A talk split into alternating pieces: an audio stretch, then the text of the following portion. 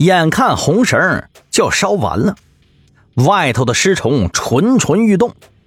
在这危机关头，我忽然想起了一件事儿。二叔曾经说过，童子尿是克制邪物的法宝，因为有很强的阳气在。胡大宝是指望不上了，这家伙早就不是童子身了。我嘀咕说道，看来只能用我的童子尿了。胡大宝没听清楚，扯大了嗓门问，啊，十三，你喝尿干啥呀？我顿时满脸黑线，一个脑瓜蹦敲了下去。老子喝尿当然是对付他，啊屁，老子喝尿干什么呀？我是要用童子尿对付他们。我差点被他给带歪了。在我的解释之后，胡大宝才恍然大悟。不过刘家有点尴尬，他脸一红，把头扭过去了。我从布袋子里头取出一个小瓶子，然后拉开裤裆，一哆嗦撒尿进去了，然后朝着前方一撒。惊奇的一幕发生了，那些尸虫顿时燃烧了起来，噼啪的声响让人头皮发麻。果然童子尿有效啊。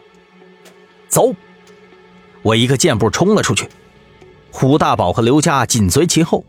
尸虫压根就烧不完，密密麻麻的，还从洞口里有很多蠕动出来。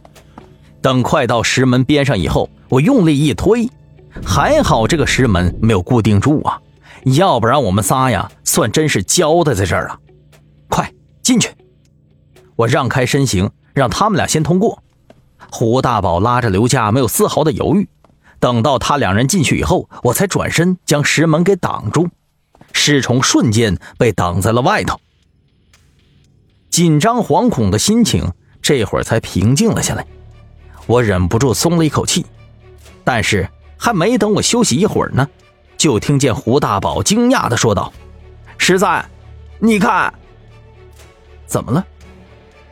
我赶紧抬头一看，这一下子我整个人愣在了原地。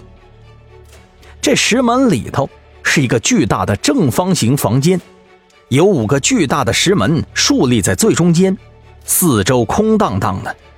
石门大概有两米多高，上面画着各种奇怪的符号。